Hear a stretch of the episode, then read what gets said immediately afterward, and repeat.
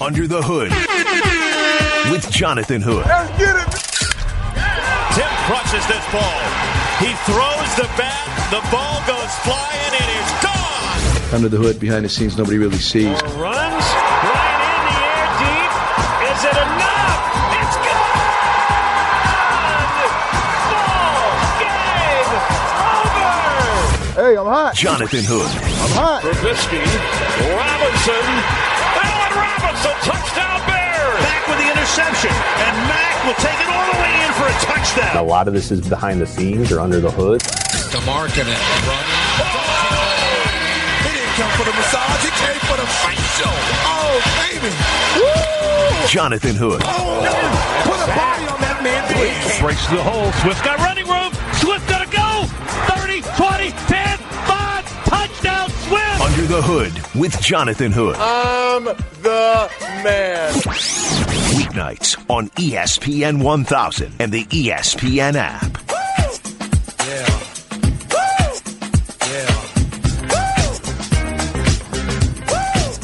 Under the Hood with Jonathan Hood on ESPN 1000 and the ESPN app. Great that you're in with us today. Open phone lines 312 332 ESPN 332 3776 is the telephone number. Hit me up on Twitter, twitter.com, tweet J Hood, or on Instagram, IGJ Hood. We'll have Tuesday Wrestling Tuesday for you coming up at the bottom of the hour here on ESPN 1000 and the ESPN app.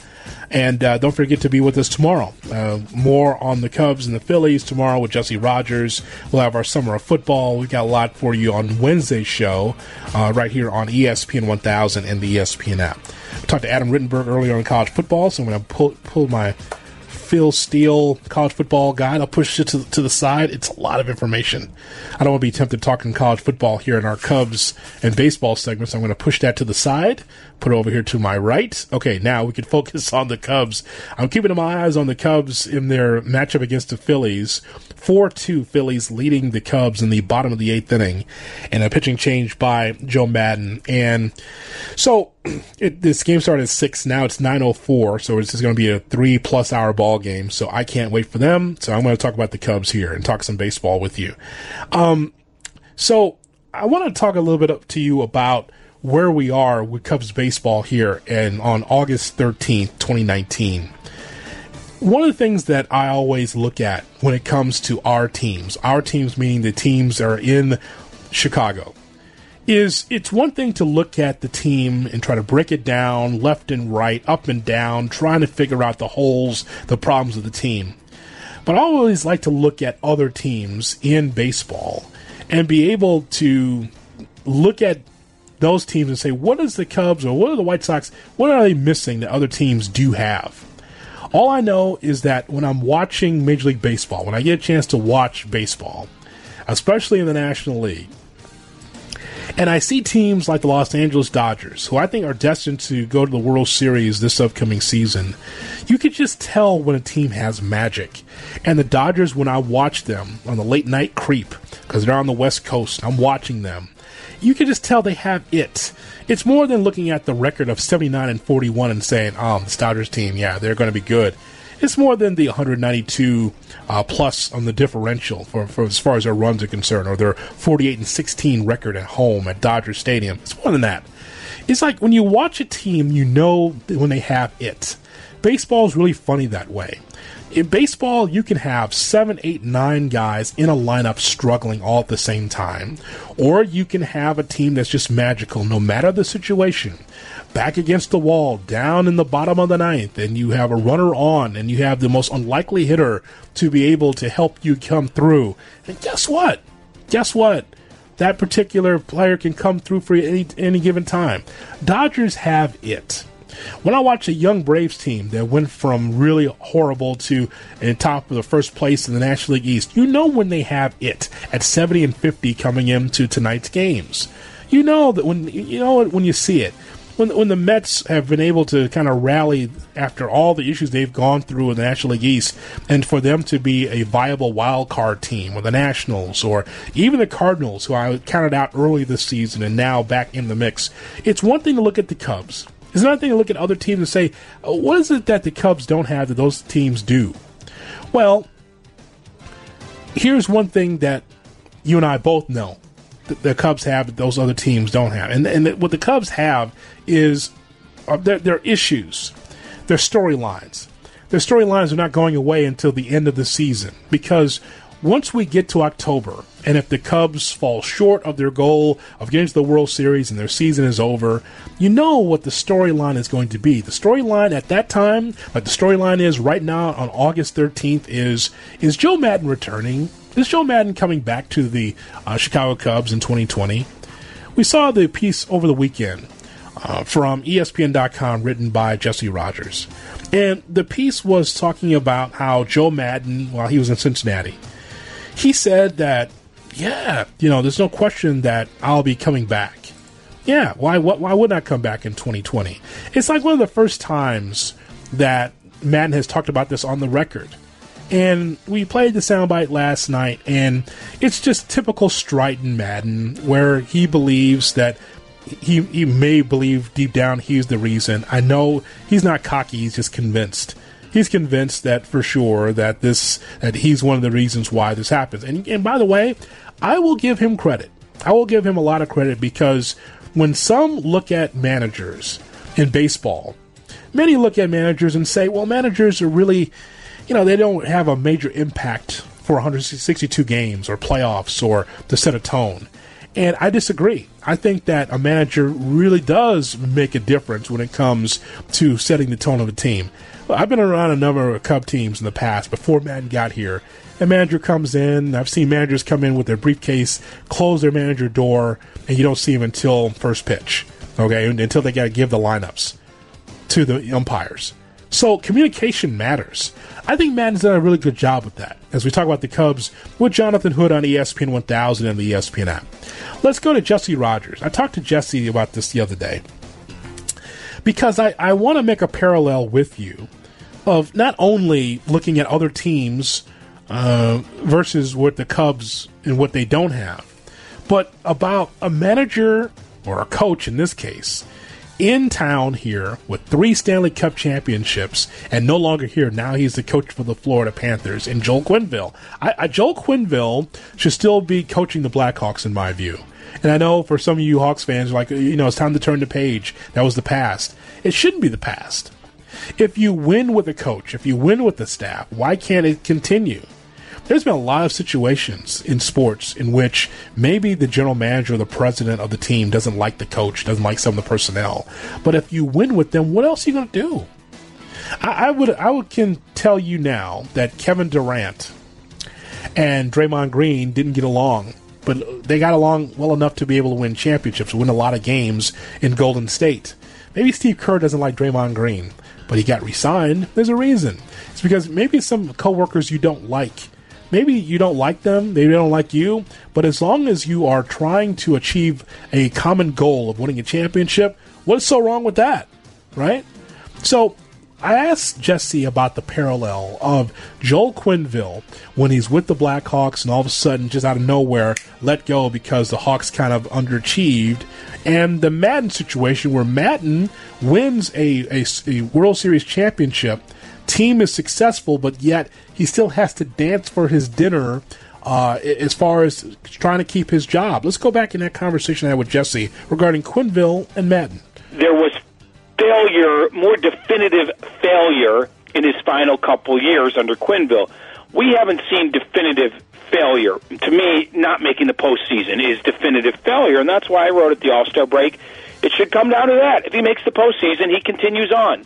If he doesn't, they move on. Maybe the message is stale, whatever the case may be. I think that is a perfect criteria for Joe Maddon. Not winning the World Series, just making the postseason. So until um, I hear something different, I think that should be the criteria, but maybe it won't be. Maybe it won't be.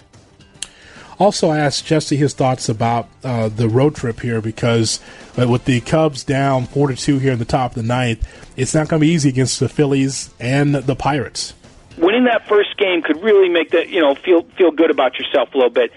Pittsburgh's interesting. We know that they're terrible right now. They've lost eight in a row, but that weekend series with the Williamsport thing, I think that all bets are off with the records, and let alone the fact that the Cubs are still what twenty three and thirty five on the road. So you you got to kind of look at things a little differently, knowing that record.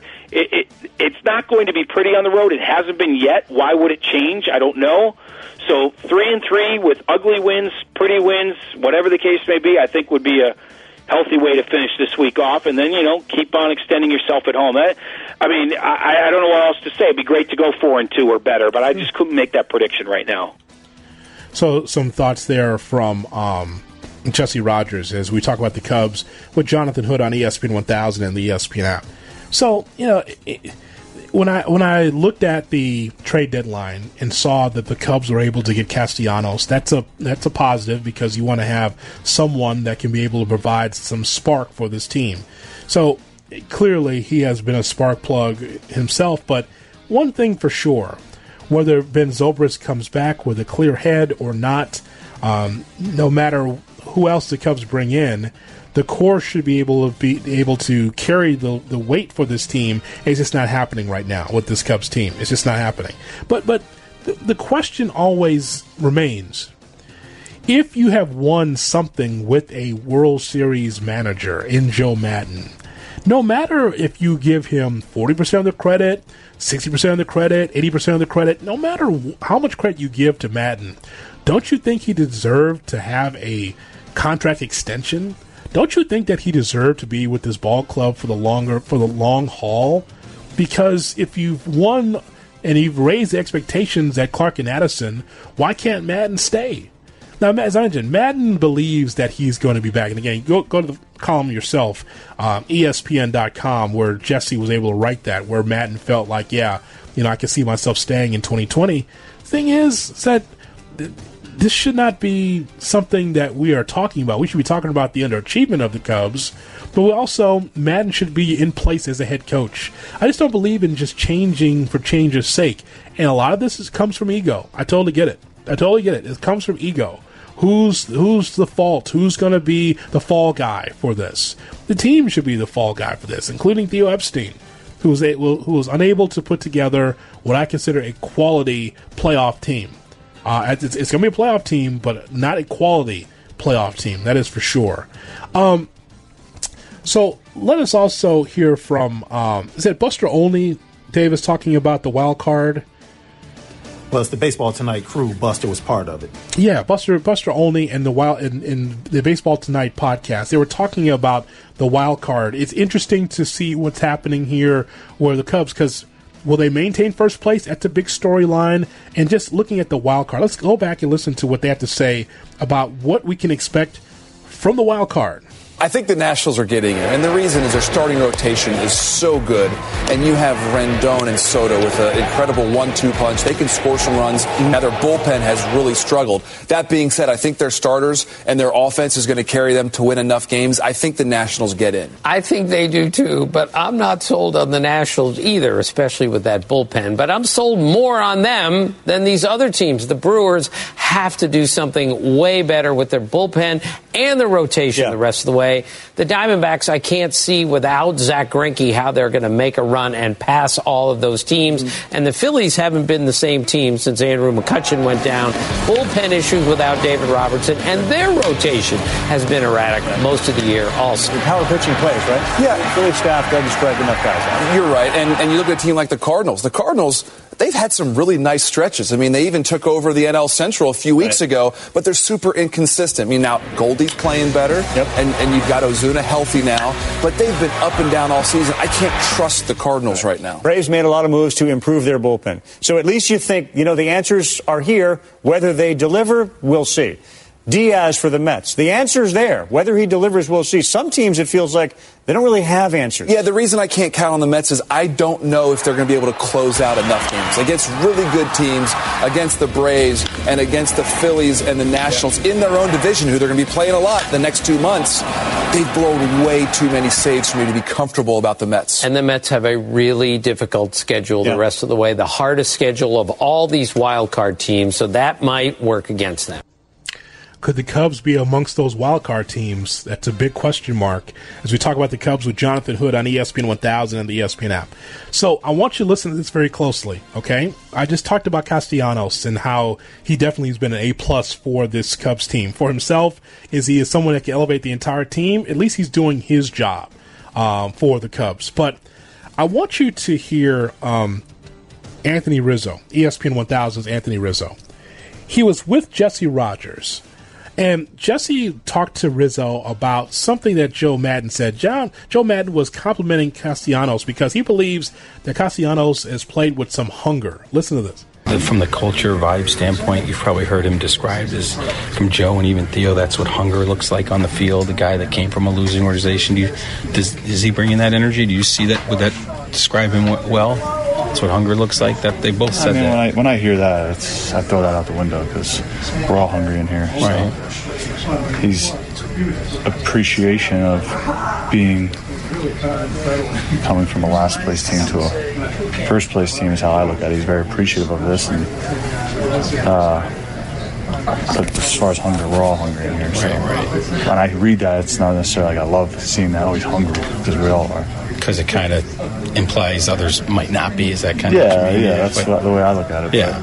but, we're all hungry in here, and him coming over and this opportunity as as is awesome. That's what you want as a player. You want to be in these situations, and uh, seeing walking around and having this opportunity is, it's, I guess, a little refreshing.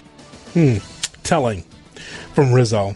This misses uh, the kind of the compliment that Maddon gave to Castellanos about his hunger, and I would agree with Rizzo for once. I would say that Rizzo is correct when it comes to, you know, this team. It's hungry, but the the production and the results are not there.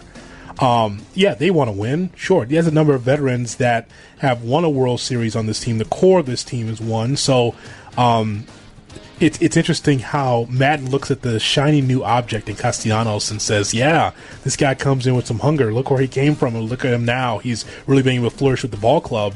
And I don't see it as jealousy necessarily from Rizzo, except uh, uh, he's just pretty much saying like, "Well, what about us? We're also hungry to win. We're just not achieving the results that you want."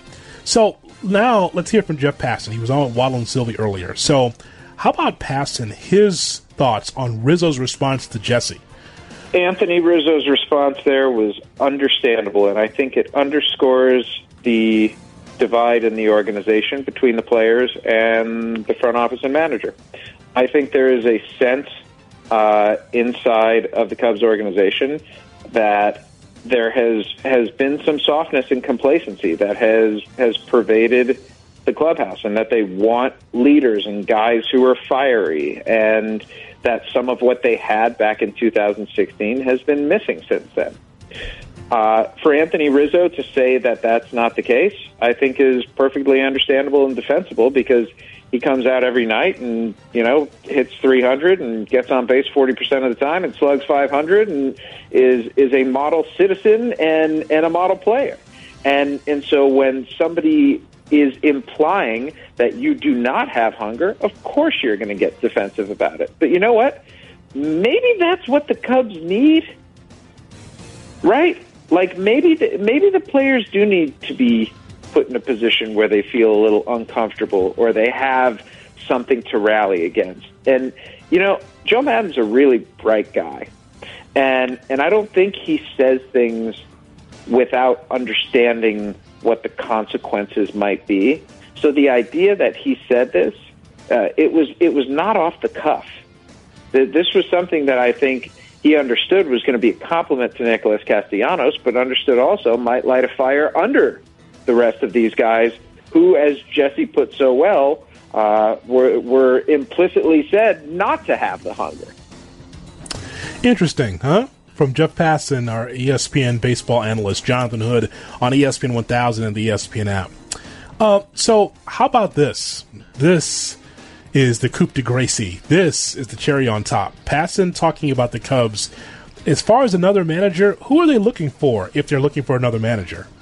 having covered baseball for more than 15 years now, you see situations similar to this, where where the talent or enough talent is there, and they just they they almost feel stagnant, right? Right. Um, the the Yankees actually have been a lot like this, where they were a good team under Joe Girardi, but they ju- you know the Brian Cashman just felt like that next step was not going to be taken, and in that they they had leveled off at a certain point, and that's when he went out and got Aaron Boone.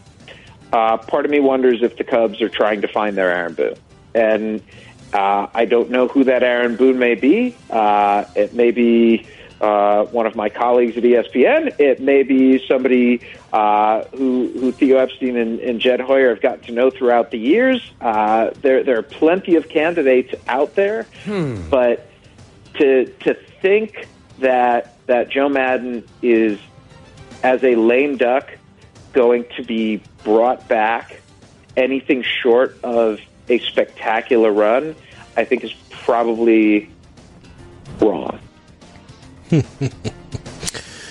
The message stale. Now, not in that clubhouse every day. I don't cover the team every day, but is the, the message stale? He only meets with the team three times a year.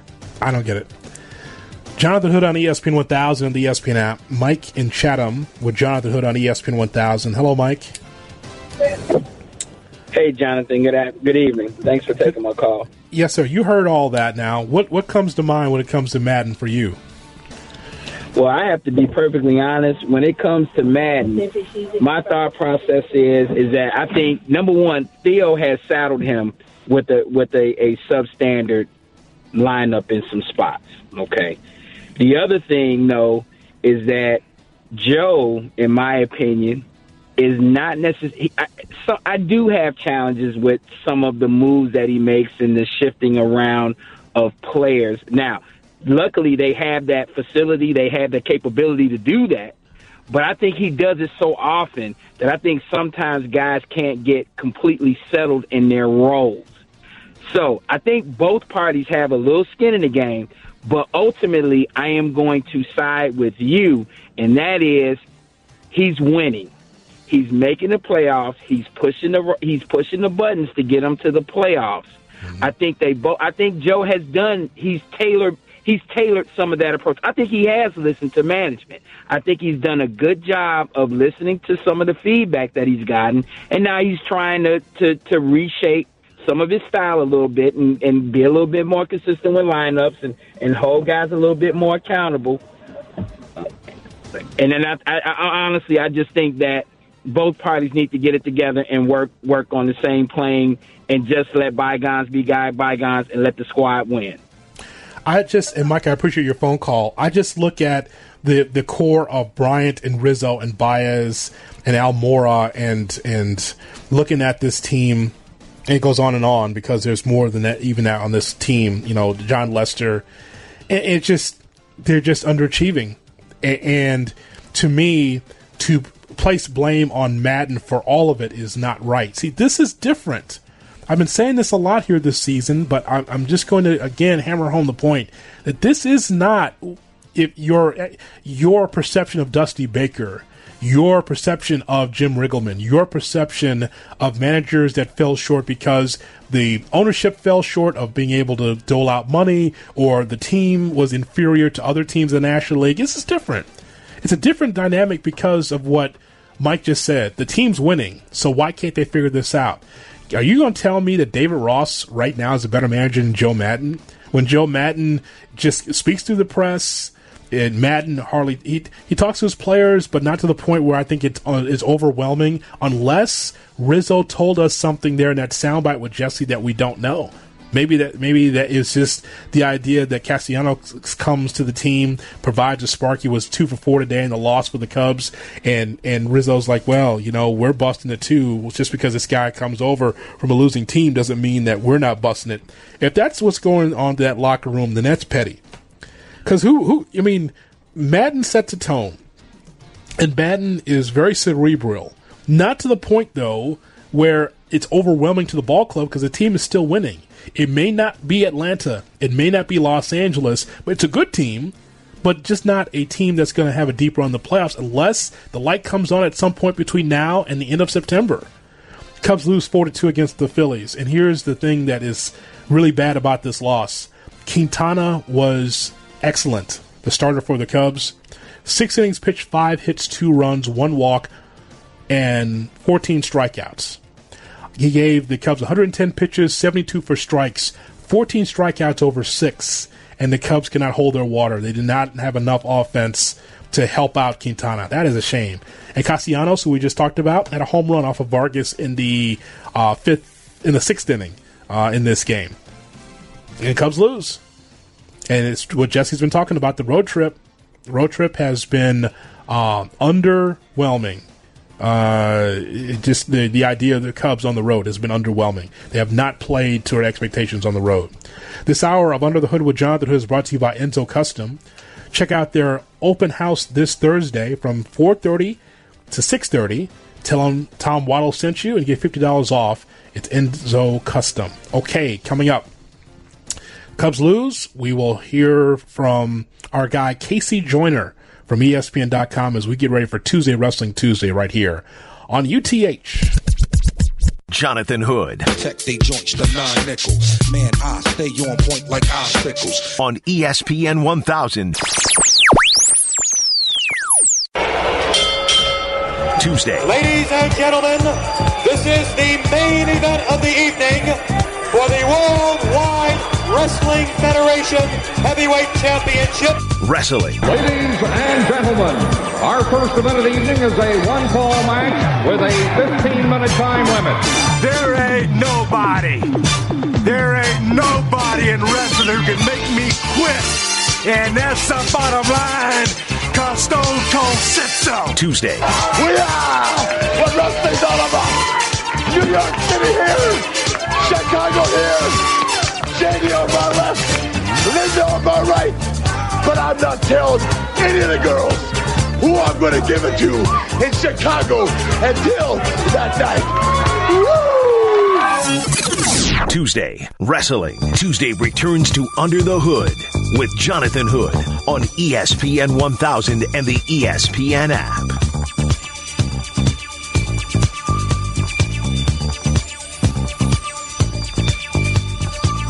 It's Tuesday, Wrestling Tuesday, with Jonathan Hood right here on ESPN 1000 and the ESPN app. Follow us on Twitter at Wrestling TWT, also on Instagram at Wrestling TWT. Every single Tuesday at 9:30, we give you the best in pro wrestling slash sports entertainment conversation right here on ESPN 1000. Nobody else is going to give you that wrestling conversation on the radio except this show, Tuesday Wrestling Tuesday. Our special guest is KC Joyner. He writes columns for the WWE and everything else around professional wrestling on ESPN.com. And KC joins me, Jonathan Hood, right here on ESPN 1000 and the ESPN app. We talk about SummerSlam taking place in Toronto as well as NXT TakeOver. And uh, as always, KC, I appreciate your time. Before we talk about NXT and the WWE, I want to get your thoughts about the passing of Harley Race, eight time NWA champion. What are your memories of Harley Race? The fondest memories of Harley. I, we, uh, my buddy and I actually uh, I, grew up in Flint, Michigan, and there's uh, an arena there called the IMA, and uh, the wrestlers one time had a uh, you know there was a, show, and, and they came out afterwards, and, and their cars you could reach their cars in the parking lot. This is how old school was, probably mid '80s. Like we were just talking, and. uh and mean, my buddy and I went over and actually introduced ourselves to Harley and things. You could see he's like, "What are you guys doing, bugging me near my car and such?" But that's the personal I have with him. But the thing that stands out about Harley when you read all the wrestling bi- autobiographies and you read the histories, the wrestlers, he was the toughest guy in the business, and not just okay in ring tough and all that, as in wrestlers legitimately were scared of him. Flair said he was the toughest guy he ever faced. Piper said he was scared of him. Heenan said if you ever have trouble uh, inside of if you ever trouble at your hotel and things, whatever it was, get Harley. He'll take care of it. And even Hogan one time when uh the old story of uh when the uh WWF was invading the Kansas City territory that Harley was part owner of and the story goes as I understand it that Harley went over to the uh the Kansas City arena. I guess there's a lot of versions of it, but Hogan in his autobiography, one of his autobiographies, he said I want to say this delicately. He was um he was in the bathroom stall using the restroom, and, and somebody came in and said Harley's on his way. He said he jumped right up, didn't even finish what he was doing, and just ran out to meet him because he was so scared that Harley was going to come to the arena. So wrestlers were when he came across as I'm a legitimate tough guy, and I and I'm, I'm the toughest, baddest guy in the ring. When he said that, people believed it because it was true, and the wrestlers certainly knew it was true because he was he was he was respected and feared. So many KC have talked about Harley Race in these terms, just saying that. I mean, you're talking about a, a champion that was giving. You know, we know this about Ric Flair, where he would give a lot of offense to his opposition because he wanted to make the territory better, make that wrestler better. But apparently, Harley was like that as well. I mean, here's the guy that uh, lost the championship to Tommy Rich and gave it to him for eight days and gave it back because it was best for the Georgia territory at the time. So, I, what resonates with me with Harley is is that not only a, a terrific performer, but also gave a lot to promotions because, like the typical NWA champion, he traveled and made other territories better. I I have to wonder if part of that was because when he wins his first title, there's that famous story that uh, Dory Funk Jr. is the NWA champion, and he doesn't want to lose the belt to Jack Brisco because they're both shooters, and he didn't want to think, think like Brisco was going to be a better shooter and things. Whatever it was, he didn't want to lose the belt, and so they had Harley be the interim champion there for a few months.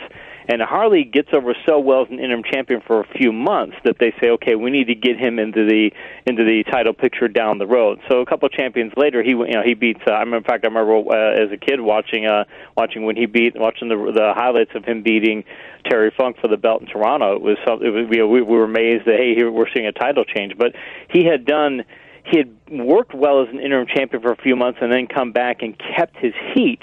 And so you said, oh, I think that back then they said, okay, usually if the t- champion lost the title, it was, oh, the champion can't lose the title and keep his heat. And they'd seen Harley could do it. Harley only held the belt for a few months, and he was still a hot wrestler. and We could still pitch him as being, excuse me, championship level material. So let's go ahead and uh, and have him do that again. We know if we have him lose it to, Terry, to Tommy Rich, if we have him lose that, that it's not going to be something that he can't overcome. So I think it was a matter of he changed what the belt could be because he could keep his heat even when he lost. He gave the championship uh, to a, a hot baby face called Ric Flair. He was ready to he was ready to give the title up at that point in time after seven eight uh, reigns. KC, I think that he was ready. He saw Ric Flair as a guy that can be able to carry that torch and willing to travel across the, the world and. And so the um, it, the legacy didn't end there because he still had a run with um, with Vince McMahon, the WWF, which is so strange because as as folklore goes, and Les Thatcher told the story, he said that when Vince wanted to take get his you know take over the world and go national with his brand, that he went to Harley Race and wanted Race to be able to drop the uh, NWA championship to the WWF champion at the time in Hulk Hogan, and Race refused, and apparently Vince made a move. I mean, like wanted to fight Race because his refusal, and Race took him down. so I mean, it's just the stories are endless when it comes to Harley. Here's a guy that was the NWA champion and uh, want want to prove everybody that like he's the guy. I just the stories for Harley are just amazing to me.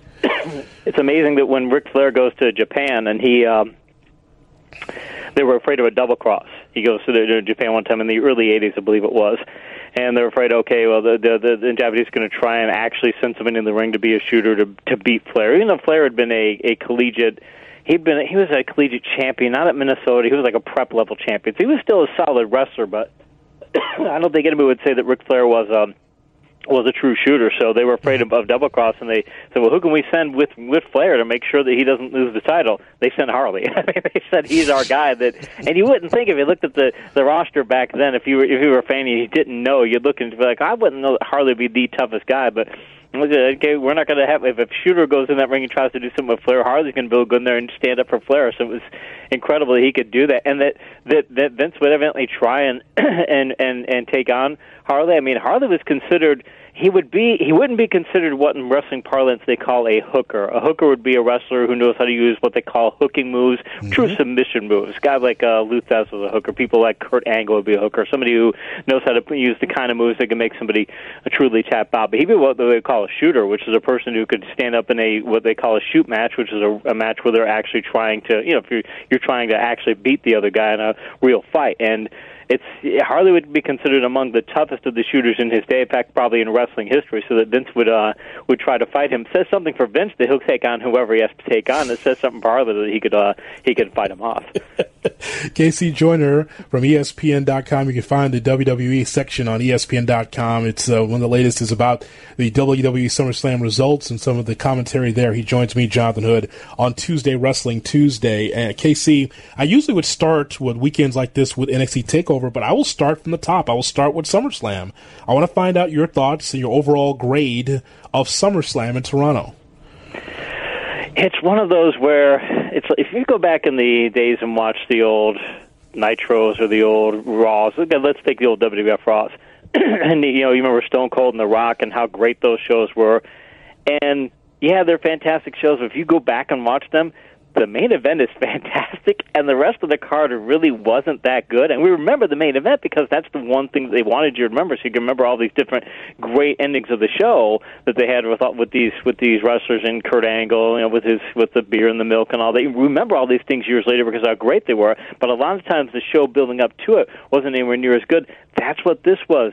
The show really leading up to it was it had some high spots and such, but it really wasn't a great show and yet you get to that main event and you get to to Lesnar uh, grabbing Seth by the by the by the tape and, and swinging him around and throwing him in the air and and Lesnar looking like an absolute dominant beast and st- and still putting Rollins over. It's the kind of thing that you know in a few weeks we'll be talking about that and pretty much forget everything else is on the show. But that that's a formula that worked back in the Raw days and it can work today as well. As long as your main event is that strong, doesn't matter how good your undercard is. You know, Brock Lesnar, KC, showed me more in a loss than any of his squash wins. I, I mean, because you saw that match the way it was laid out. Takes the glo- he takes his uh, gloves off and looks like that he's going to take it into another gear. And he gave so much to Seth Rollins. There's some respect there from Lesnar and Rollins, where Rollins didn't have like this last second victory. There was a lot of give and take there. And I thought that for the times that we've seen Le- Lesnar lose, and it's not very often in the WWE, I thought that he showed a lot in, in that matchup where it's almost like a renewed respect for this guy that he, he dropped title once again to Seth Rollins. He's one of those rare people that in the business that you'll find that, excuse me, that uh, he can lose a match and he can lose his title and, and still not lose his heat. Like we talk, uh, the the Four Horsemen are still people talk about them to this very day. Tully Blanchard signing with AEW, Flair shows up at Raw reunion, Flair shows up yesterday. I mean, the Four Horsemen are are still remembered well to this very day because of how strong they were, and that was one of their strengths in their day was that they could go out on. I remember uh, going to uh, an event one time where when uh, Ronnie Garvin beats Flair for the title in Detroit. I remember being at that show, and even though the Four Horsemen were in an eight-man tag match, and they all lose in their eight-man tag match and get their tails kicked by Dusty and his his his minions, and Flair loses the title. Even you'd start watching the show that next week, and Flair lost the title, but we all thought, yeah, Garvin's renting the title, and all the horsemen still had their belts, so they still kept their heat, even though they just got their tails kicked. It's the same thing of Lesnar, the way they do it. You can't do it to quite the same extent they do with the horsemen. He can't lose quite as much, but when he loses, as long as he's losing in the right way, and he still had some great power moves in that match, he still showed, hey, I'm still the beast, and I can still do all these fantastic moves. He can still his character is handled in such a way that he can take a loss like this, clean loss. Hey, you you lost. You got curb stomped what three times? I think it was. You get curb stomped three times and you lose square in the middle of the ring. And yet, if he's on the next pay per view, if he's on the next big show, you're going to want to go see it because that's he's the kind of guy who he can lose and keep his heat. So the WWE recognizes that, and that's why they're putting him in this position. But it's a unique position for them to have because most of the wrestlers can't get that kind of heat or can't get that kind of uh, a crowd reaction in any event. And he can do it if he wins or loses. KC, there is a such thing for, from my standpoint is a best match and a best story told. And so as we talk about Brock Lesnar and Seth Rollins once again becoming the Universal Champion, it's great. But I I think the best story that was told was Becky Lynch and Natalya. I kind of thought that this was going to be the best match in the card, and I was wrong. I think the main event for SummerSlam was, but I I just think that Natalya, who unfortunately has kind of fallen into this good hand, as Jim Ross would say, she's a good hand, uh, almost a, a Dolph Ziggler like role where Natalya should have been able to be multiple time champion and carrying that thing as a heel as long as she wanted to, but she hasn't really been that. I thought that the build and the match was very solid. I, I agree. I agree that they they have. It's the thing you can talk about this entire entire show and entire the, all the entire uh, uh, rosters, you can say, look how great of storytellers that they have, and yet they don't let the wrestlers tell the story. I, one thing that kills me about today's WWE is they've got wrestlers who they can do long-term builds with. You can get them to tell short-term stories, but they do so many short-term stories. I want to see them start to do more of these long-term builds because honestly the reaction that I was at Raw Reunion, the Raw Reunion show down in Tampa a few weeks ago. Mm-hmm all the great superstars. Eh, I, all the, I mean, I got to actually interview Stone Cold. I got to interview Hogan. I got to interview The Miz. I mean, it was you know, it was really cool to see all those guys, and it was everybody's backstage. It was neat to take all that in, and went out in the arena to see it.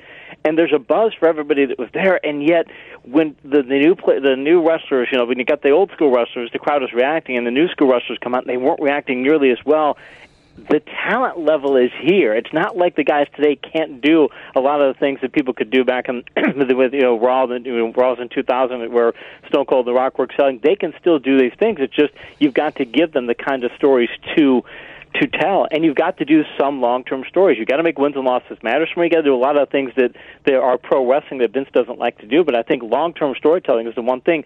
Have a have a few couple of wrestlers who you're going to, you know, maybe they'll have a a feud over a long period of time. Don't have a feud. Don't have a feud immediately come to a head like like like Kofi and that. Why did they have Kofi uh, uh, after the match? Why did he get it? You know, he they, they have the count out and then he comes back in and and then and and then gets and, and then you know takes away the heat from uh, from what just happened with the count out. Let that story tell out. Let that story play out over a period of weeks and months because AEW is going to be doing that. They're going to tell longer term stories, and you need to be able to combat that. You didn't. Yeah, at the end of the, the world title match with Kofi Kingston and, and Randy Orton, you didn't make Kingston more of a badass. You made Randy Orton a babyface. exactly. See, see, I mean, that's that's just wrestling logic. Like, okay, so it, here's a guy that's smiling and throwing pancakes, and all of a sudden he just he becomes a badass and he used his cane shots on Randy Orton. Well, that that did nothing for Kofi, but it did a, a lot for Randy Orton in that one. So that was just it. And by the way, I, and I've asked this to numerous guests, and so I'll ask you: Is is Kofi Kingston over, KC? Um, the crowd wants him to be over. That's a, a, big, big part of it. He gets a crowd reaction. The crowd wants him to be over, but they need to tell the types of stories that get him over. That's the way it is with a lot of the talents. They want these people to be over. They want them, like, uh, when it comes, we talk about Lesnar. One of the reasons that Lesnar is over is because they tell the types of stories to get him over. He is a dominant heel or dominant babyface, and he goes out there, he, he you know, just destroys people like Goldberg did back in his day, and, and Goldberg even did against Ziggler. I mean, that's what that's what you want out of him. The crowd wants certain things out of Kofi Kingston, and if you give them what they want with Kingston, he gets over. But if you keep switching them back and telling inconsistent stories, they're not sure what type, well, what they should think of this Kofi Kingston character. And if that's the case, if you're unclear of what you want to uh, to get out of a character, the audience is not going to be clear either. Any other match that stood out to you in SummerSlam before I ask you about Takeover? Um, I, I liked. I like what they do with Goldberg. I wish I could see more of Goldberg. it's yeah. It's, oh, for God's sakes! I mean, that's. I, I mean, I, okay, he, he got his win back. I mean, he got it. He it's, it's a better performance than the performance against the Undertaker. That's enough of Goldberg. That's enough. that's enough. I guess I'm old school. I, I, but I like the idea that you can have these sort of dominant matches. I like that sort of. I mean, that's what I. That's what I like to see. I want to see those sorts of things. That's that's and, and I because it's because it's distinctive, intelligent, direct storytelling. So maybe if they have somebody else, let's put it this way give somebody else that Goldberg role, and then fine, go ahead and retire Goldberg. Give somebody else that role, and let them be in that role consistently. Then I'll really be uh, be fired up for it. Can I tell you something? If Shane McMahon hit me the way he hits Kevin Owens, he'd get potatoed right back. Like I think Kevin hit him in the face on purpose a couple times. Look, kid, like you're 50 years old and you have no finesse, and you give me body punches that are legit. And you know, and, and, and Shane McMahon's got a purple face. He's like blown up in like two minutes with that great body. He still looks like he's about to die in there with that purple face. But none, nevertheless, if he hits me like like he hits Kevin Owens, it's gonna be a real fight. You know, if you if he still can't throw a working punch, KC, that's not good enough for me. We'd be, we'd have it out. Not at this time, and honestly, McMahon has enough. You, he's got enough draw. He's get, he gets enough. The people, fans care about him. They, they still when you know they they still like to see him out there. They still he still gets a reaction. But he's the type of guy that you almost should use him. I don't know if it's a managerial role or how you could do it, but it's the sort of thing where you need to see him. You need to see him in the short burst. You don't want to put him in a match where he's starting to expose himself for the lousy punches and he he's not in the kind of shape that he should be to, to be wrestling matches. So put him out there in some sort of some sort of managerial role or some sort of role of that nature, or an interfering manager. We don't see that much anymore. It's the thing WWE doesn't like to do because Vince doesn't like to do all these things that reminds him of pro wrestling, like hey, let's concentrate on tag teams. Hey, let's do. There's a lot of things that they do uh, that they've gone away with over these. Let's not have time limits. No, have time limits. They help tell stories. Same thing with him. You could put him back into some sort of heel manager role. He's a great talker. If you put him in there to interfere in a match or something of that nature, or put him in against another interfering manager, you know, babyface manager who could stop him, you could have him do those little high spots that could get him over and keep his character fresh. But when you put him out there and say we're going to have a wrestle match with him, it just exposes what he can't do, and that's not something that WWE needs to be doing right now. Because again, they've got AEW is going to have the kind of quality wrestling I think that WWE is going to need to. Uh, uh, they're going to need to step their game up. In fact, I think that's part of the reason they had the main event they did because they realized we need to have something people are talking about because people keep talking about AEW and we don't want that. KC, I'm glad you spent some time. Thanks so much for coming on. Let's come on this fall because we got a lot to talk about here starting in October. Sounds like a plan. Jonathan Hood on ESPN 1000 and the ESPN app. Our thanks to you for listening and being part of the program here on ESPN 1000 and the ESPN app. Our thanks to Jesse Rogers, Justin Tinsley, Aaron Dotson, Adam Rittenberg, KC Joyner. Show produced by Sean Davis on the other side of the glass. Let's do this tomorrow, 7 to 10, right here on ESPN 1000 and the ESPN app. Don't forget the podcast, wherever you download your podcast, check out Under the Hood with Jonathan Hood. And for you wrestling fans, follow me, Wrestling TWT. I'll talk to you tomorrow at 7, right here on UTH. Jonathan Hood. I'm so hood. On ESPN 1000